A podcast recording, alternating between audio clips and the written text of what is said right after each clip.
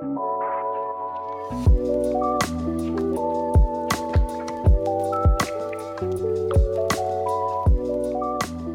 everyone. Welcome back to Starting from the Pits. I am your host, Charlotte, and this week we are rejoined by Chloe Chong, F1 Academy driver, and it is a wonderful conversation that we have today. I am really proud of Chloe. I mean, obviously, we spoke at the start of her season, and getting to talk to her at the end of this season, knowing how much she's been through, what a successful season she's had, not just in terms of performance, but her growth throughout this season has been incredible. So I really hope you enjoyed this and thank you for listening and joining us in this conversation. Welcome back. It's great to have you here. Yeah, it's nice to be back. Yeah. So last time we spoke, I believe you were either just off to Monza or you just come back. I think I was I think I was just before. Yeah. Okay, so it's been an absolute whirlwind since then. So what do you think has been the biggest change for you since we last talked? I'd say the Austin Grand Prix. I think that's the number one thing. Yeah. Um, yeah, that was a big, big journey. I think, like both, both physically, but also mentally, um, and and race wise, it was it was quite different to what we had in Monza and in Paul Ricard, etc. Yeah, definitely. And with it being televised as well, I mean, what did that mean to you? I think that was quite cool because there's definitely a lot of people that were, were, were like, oh yeah, like we want to be able to see you live because you know that's what racing's all about. It's about being able to share those emotions um, through the screen, but also live. So having that um, television broadcast really helped uh, from that perspective, but also from a sponsorship and a marketing perspective. I think that was useful because you know it, it's um, it's a big challenge for us to, to be able to even race in the first place without having sponsorship. So I think that was really useful. Um, apart from that, you know, um, being able to, to race with, you know, my idols, Lewis, George, Max, um, was a dream come true. I've never been to an F1 race. So I think, you know, that part of the weekend, I was kind of like gasping for, for air a bit because it was so much, so exciting, you know, new experiences literally every second. Definitely. Were you able to experience the F1 race as a fan as well? Yeah, so I was I was lucky enough to be able to um, watch um, from a really really nice place, and yeah, I was really excited because um, you know hearing those cars go around, seeing the pit stops, um, it was something incredible about it. And then also after the race, uh, I managed to see like Lewis's and Charles's car get like wheeled back, and that was before I knew they got disqualified. So I have a really like close up video of their cars uh, coming by. So um, yeah, that was that was quite cool. I think that was a moment that I'd, uh, I'd love to relive again. Yeah, definitely. So we'll go into Austin then a little bit. Obviously, Lewis came and visit you visited you all. How was that for you? How were you holding yourself together for that? to be fair, I didn't know it was going to happen until okay. like five minutes before, and we were all like prepping ourselves that we needed to be in the right places for the media and stuff like that. But then he came along, and it was it was just yeah amazing to meet him. You know, sure he's he's like my idol, and I was like shaking. I was kind of like frozen for a bit, but when you meet him, he's such a normal person, and it was great to you know talk to him because um, obviously we grew up around the same kart track. He started at the same kart track that I started at, and yeah it was a whole bunch of emotions going through my head but it was amazing to to see how how i guess normal he is even though he's such a star like he's he's very humble and he really wants to help us females you know pursue careers in motorsport and and I, it was great to see him watching you know the races as well yeah and i guess he's sort of been through that similar journey of not being the majority. Um so i guess you've got that in common and he's obviously there wanting to help you guys. Yeah exactly. Like I mean, coming from what's good, um, like a different ethnicity than most people, I think um, I kind of get that journey. Like, obviously, um, motorsport is a very privileged sport at the moment, and um, yeah, we're looking to change that. I think F1 Academy is a massive, you know, wide, wide range of diversity. Not only us all being females, but you know, we've got the Al Qubaisi sisters from the UAE, we've got Bianca from the Philippines, and there's myself and yeah it's just great to see so many people from different countries coming together and you know we're all great friends so yeah definitely so obviously you're the youngest on the grid which is absolutely crazy you're only 16 this is your first season in single seaters as well what are you most proud of this season genuinely, I'm the most proud of my performance in the last race. Um, yeah. I think we had a very tough year, lots of stuff going on, stuff that, like, too many things going on in my head, really, I think, during the mid part of the season. So, to go into the US, you know, with a fresh, open mind, um, you know, after the break, having a lot of preparation, because genuinely at the beginning of the year, I struggled uh, physically.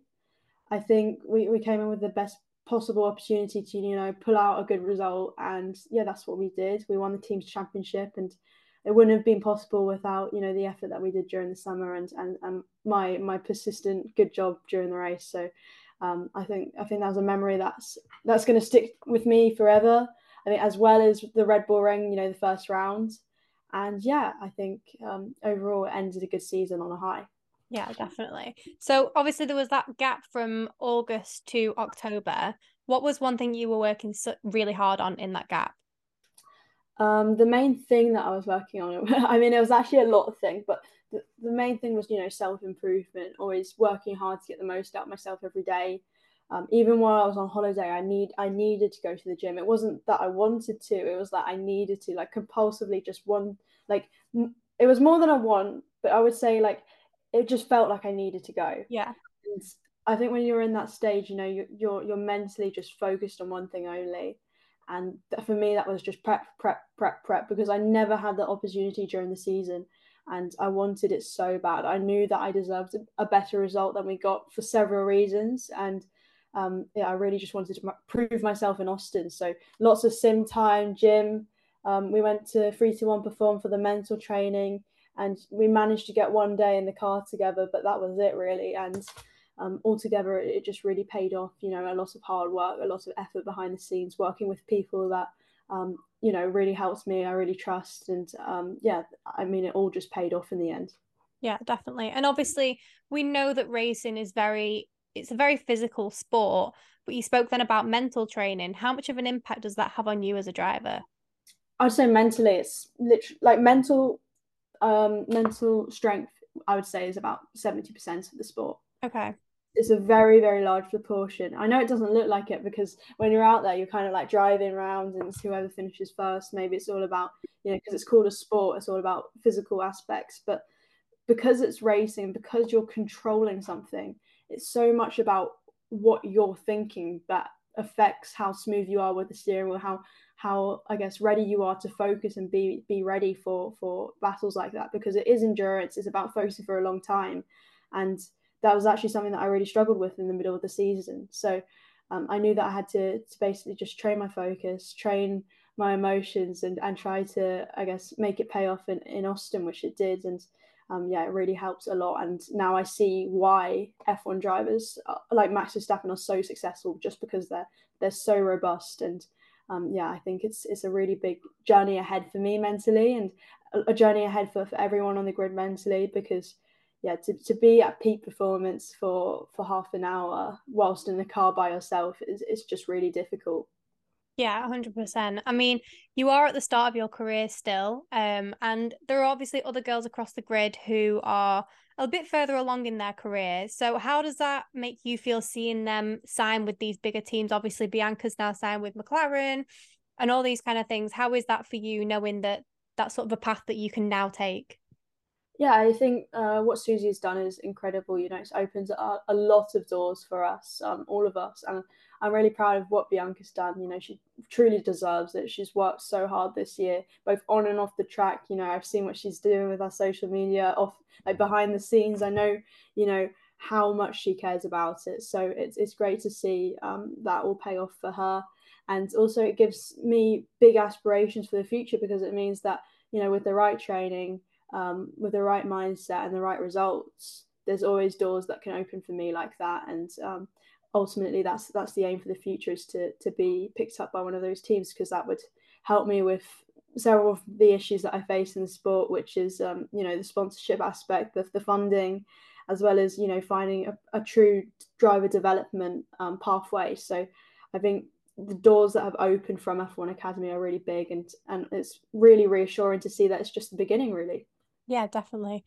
So all of the girls in F1 Academy, you all seem like you're such good friends. Like you see all of the pictures off the track and you're all having so much fun, which is it's so wholesome to see. I was saying this to somebody the other day. I think one word to describe F1 Academy is just wholesome. It's so good to see it. How do you navigate that balance of being best friends like off the track and then switch into that racer mode when you're on the track and you don't get annoyed with each other? To be fair, um, I don't really switch. I think I'm I'm I would say that I'm the most what's called I'd say that I'm the most youthful driver. Mm-hmm. Just because like I would say I'm quite carefree. Like if it's something big, then obviously I care. But if it's something like friendship, then I think at the end of the day, all of us know that we're going to compete against each other and, and we know that we're going to be tough with each other, but it's fine to, you know, enjoy it. So if I'm in a battle with someone and they overtake me, it's it's not like I'm going to fight, fight, fight, fight, fight, and I'm going to give them like no room or space or anything. I think I have respect for them. We enjoy our times off track, and I'm going to treat them, you know, as a friend, but also in that way that that I would compete for for an opportunity if I get get the space. So, um, my mindset doesn't really change. I I'm always competitive, and that's just in my what's it called? This is my DNA, you could say. Um, but yeah, off the track and on the track, I feel the same way about the drivers. If I make a mistake, then I'll go and apologize to them. But other than that, I'll race as hard as I want and I'll be fair. Yeah, definitely. And obviously, in Austin, we saw you all having so much fun. Off the track, what was one of your favorite things that you did while you were there? Oh, that's difficult. Because I saw you were like you went boot shopping and all the cowboy stuff. It was it was given cowboy. What was your favorite bit? I mean, there was a lot of fun stuff that we did in Austin. Um, with Marta, we went out for dinner quite a few times, um, even with Bianca, and we did all that boot shopping and stuff like that. I actually went outlet shopping with with Chloe Grant, which was I thought was, was really fun. And um, we wanted to go to the aquarium, but then we we read some poor reviews on the oh. aquarium, oh. so we decided not to go. But instead, we went to a lovely out outlet and we got to catch up after what felt like so long to be honest because we're in different teams and yeah. we haven't really had that much time. So it was great for for us and our families to catch up together and, and enjoy some shopping. I'd say that's probably the highlight really. Nice. I mean austin's known for its food. Where was one of your favorite places you went to eat? Again that's really difficult such a variety of food. Um two places that stand out to me was we went to um i think it's called oh, what's it called? we went to a barbecue. I think it's called Terry Black's. I've been there. I literally went there last year. It was unreal. Yeah, it was. It was a great place, great atmosphere. I think I probably gained a few kilos there, yeah. but um, yeah, it was a it was a nice um, experience, and I really enjoyed that that sort of American vibe. But but also because it's Texas, you have a lot of really good Mexican food. So we actually mm. went to um, this this food truck called I think it's oh maybe maybe I'm pressing too much for the name, but it was this food truck um, that was that was absolutely amazing. We had the best tacos there, and I don't think I'll forget it because oh the the um the barbacoa was amazing. Honestly, they do food on another level in Texas. It's just so good. There's just so much variety, so I feel like you don't really get bored. Like yeah, I mean, I did miss like the smaller portion sizes and the slightly more healthy food in the UK, but um, yeah, like taking a couple weeks off there, it wasn't a problem. We got to have the full experience. Yeah. So back to reality, how is your revision going? Because I know you've been doing your GCSEs. Yeah, so my my first exam is tomorrow. Um, oh my gosh. yeah. I'm honoured that you're here. You should be revising. Revi- uh, don't worry, I'm revising in my head. but yeah, I think it's going pretty well. Um, I think the, aim isn't to like go and smash it out of the park. I think you know there's there's some I guess background there that I'm racing and the focus was on racing. So as long as I pass and as long as I do the best that I can on the day, I think you know the job's done and hopefully we we get through it all basically alive. Yeah i mean how are you balancing it all? Are your schools is your school quite supportive and knowing what you want to do in your career or is it a bit like you must get this done and you must you know do so stars before the summer i was with normal school and yeah they were quite supportive. I mean there's only a, I think an amount and an extent that you can be supportive before it becomes kind of taking the mick if you're missing yeah. Whole month. So, you know, they were very supportive over that. They helped me um, with like even just like simple things like catching up with schoolwork and stuff and like giving me time off of like PE lessons and stuff so that I could go to the library and do some schoolwork. So um, they were very supportive, but honestly, it got to a point where it was just too much. And in September, I started homeschool, like mm-hmm. online schooling with other people. And at first, I was kind of like, uh, maybe not not so keen, but um, you know, I realized that it's it's a big sacrifice that you have to make, and part of that is is going to a different school. Um, and through that, I've met some really cool people. I've met a tennis player, I've met a golf um, golf player. So oh. you know, a lot of people pursuing their dreams in sport that are also doing the same thing. And um, yeah, overall, that school's been quite helpful. They've given me the time off, and then I'm able to catch up with those lessons through you know recordings. And yeah, I think the teachers are quite understanding of what I'm doing. So so it's it's been pretty good overall. Although I do miss my friends and I do miss normal school definitely. Yeah, but if you hadn't have chosen racing as your career, what do you think you would be interested in going into? That's difficult. I think, you know, I've been I've been like um what's called around a whole bunch of different people. You know, from racing, you know, engineers, mechanics, just all all different people, and I think it would be very interesting for me to either go into like team management mm-hmm. or or even like being um what's called a, a sports performance coach because I find it very interesting yeah. studying psychology for A levels and um yeah it, it's just I've always been able to what's called read people quite well and also like just talking to teammates like me Marta Bianca we all have different times where we struggle and it's super fun. I wouldn't say fun but I would say that you know it's fulfilling to be able to help your teammates you know um, get over certain things and I think we've all been very supportive of each other and it, it's just yeah fulfilling and I think I'd love to do that for for someone else that I think is is talented. So um, yeah, I'll pursue psychology, see where that goes, and maybe if the racing doesn't work out, which hopefully it does. I don't think it won't. This is this is me manifesting my whole life. yeah, I think if I lived in a different reality, a different world, then I would be a sports performance coach, probably like Angela Cullen. Love that. Amazing. So you get to go around on a scooter all day and carry bags. Exactly. I'm living the life, aren't I? so I asked some of my listeners, as you saw today, um, just to send in some questions. Um, so we'll go through a few of them. So obviously last time I had you on, we went through a list a little bit, but just for those who haven't listened to that episode, how did you start racing? How did you get into this?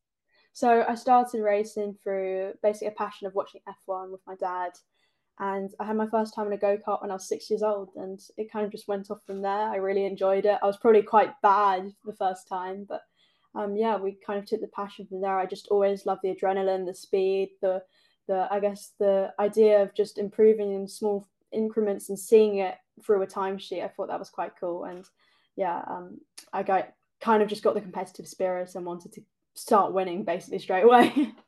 That's that seems like a a driver's mentality to me. It's almost as if you were made for it from the start. Okay, secondly, how does it feel to be traveling around the world and what are the pros and cons? So yeah, traveling around the world means that you get to, to see a lot of different cultures and you get to go to loads of new places. Um, it's, it's definitely enjoyable. I really, I think as a young person, I really enjoy, you know, visiting new things and um, taking the time to to see, I guess, stuff that you wouldn't normally see in the UK. Um, but I'd say also it's a big trade off because it's a lot, it's a large chunk of time. It's, it also can get quite tiring if you're going back and forth, you know, every two days, like like I was at, at some points in the season. But um, as a young person, I really enjoyed it, and it is one of the pros of the sports. I think you know, visiting new tracks, visiting new cities, tasting different foods, um, and and traveling as a family with the team really. Yeah. What would you say one's your like do you have any like rituals when you get off a flight to sort of bring yourself back to earth a bit and self-care, you know, that kind of thing? Yeah, I mean, obviously when I get a flight, I one I would say ritual is that I pack like two hours before I leave for a flight. Chaos. yeah. But I'd say when I get there, you know, my, my first aim is to get to the hotel, um, unpack a bit, obviously shower um, yeah, I like to be quite organized. I, they call me like a neat freak within the team. Like you'll see our, our drivers' tables and it'd be like Bianca's is the messiest. Ours is with just everything splayed out, and then mine will be just stuff all folded. Because I feel like I'm a bit OCD that way. Like if everything's, you know, in order in front of me, I feel like everything's just gonna be better. So I would say that's my my main thing is just organization. Unless it's like a, a two day thing, then I'll just keep everything in my bag. Yeah. I mean, they do say, what is it like, tidy room, tidy mind, or something like that. So I feel like whatever goes in front of you is everything's clear up here. You know what's going on. Yeah, yeah, exactly. So you mentioned t- chasing different food in different countries. Somebody's actually asked, what is your favorite country for their food? Out of the ones that I've visit- visited so far, oh, that's difficult. I mean, I've I've got to say, like firstly, I think Italy was very good because of you know the pizza, the pasta. I've just spent a lot of time there with the team, and when you have authentic Italian food, nothing gets better. Mm. Then I'd also add to the list. Hmm, difficult this one. Um, I'm trying to think of all the races. Zandvoort was actually quite good. Really? They had, a large variety of different things. Like I didn't expect it to be that good, but yeah, we had some really good food in Zandvoort. So I'd, say Italy and Zandvoort. Good to know. Yeah. Know. So uh, we've had somebody ask, what was one of the hardest challenges in transitioning from karting to single seaters? I think single seaters, is, the number one challenge is probably just the level of depth that you go into with the data, with the with the whole analysis sort of thing. Because with karting, when you drive, it's it's more like feeling. You, you're never looking at like hundred meter boards. You're never kind of feeling brake pressure. I think um, when you go into single seaters, there's so much more to think about. You come in during a session, and you're you're looking at data. You're looking at you know brake shapes. You're looking at so many different things, and um, I think basically relating that data back to what I was physically doing was the biggest transition and something that's probably taken me the whole year to, to really grasp. Thankfully, in Texas, it was something where I was more sure of it and I was able to, to know exactly what I was doing, basically. Yeah, definitely. And what would you say is one of the biggest challenges of your job as a driver?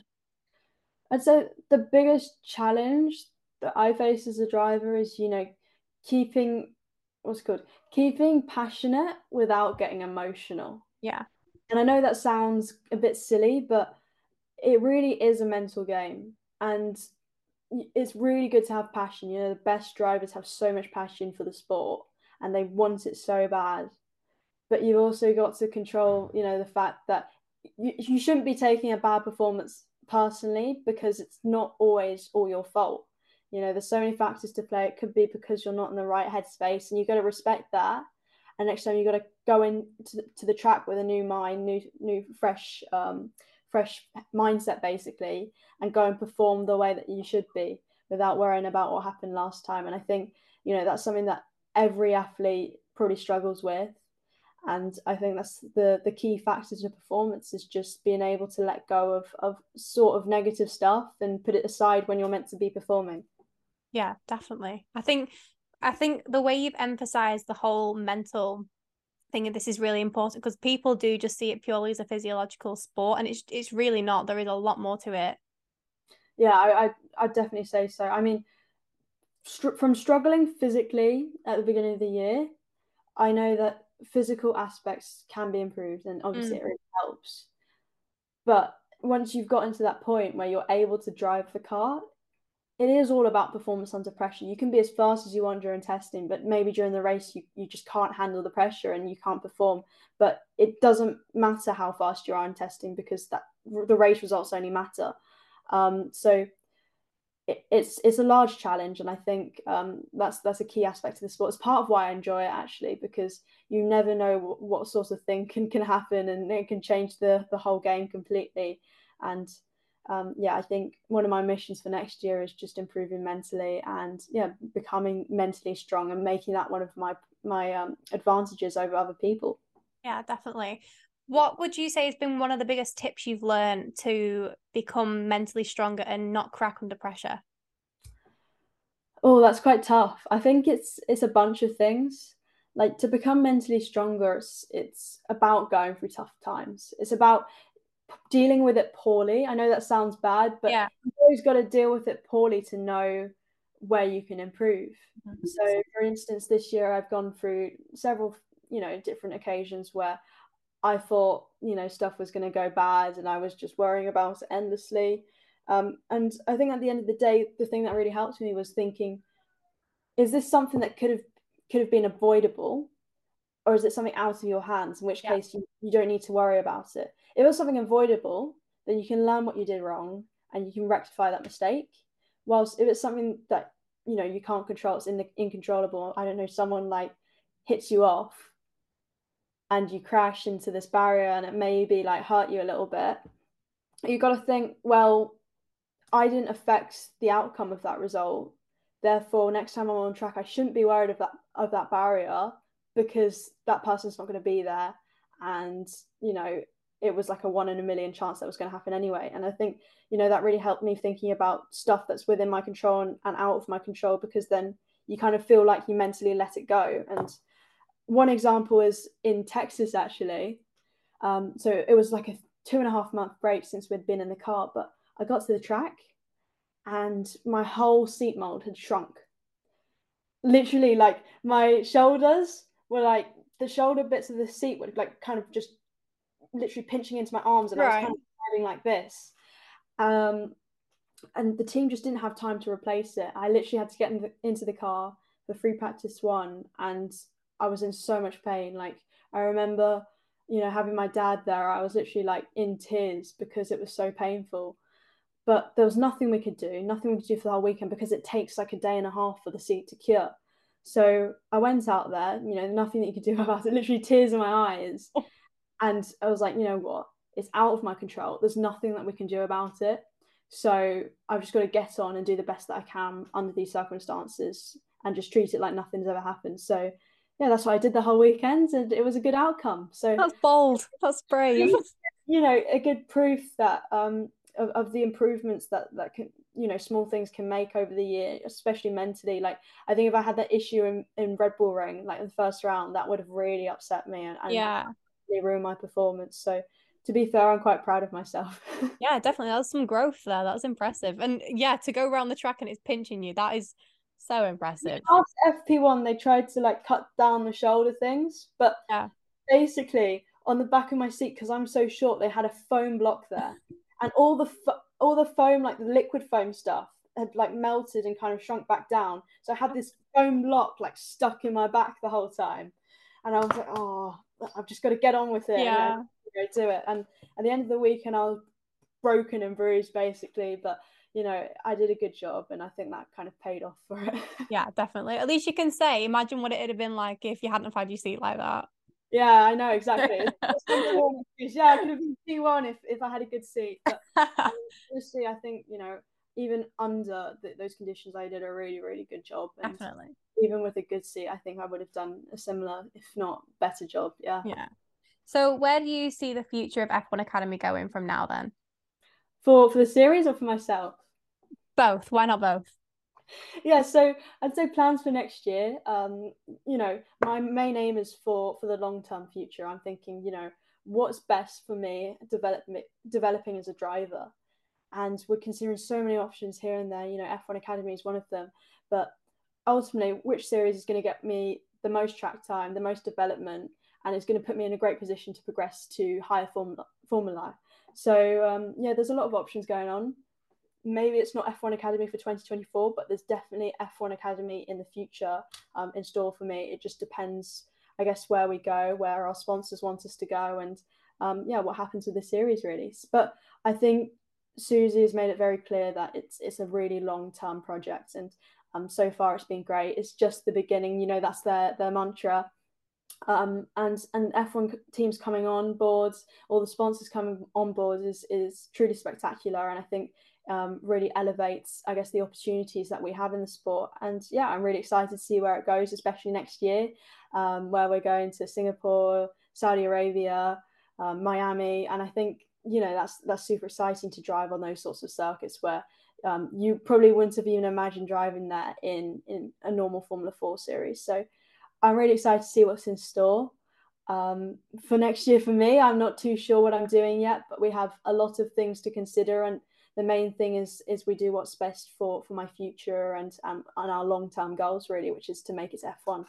Absolutely. I mean, are there any other series that you'd be interested in, like endurance or Indy or anything like that?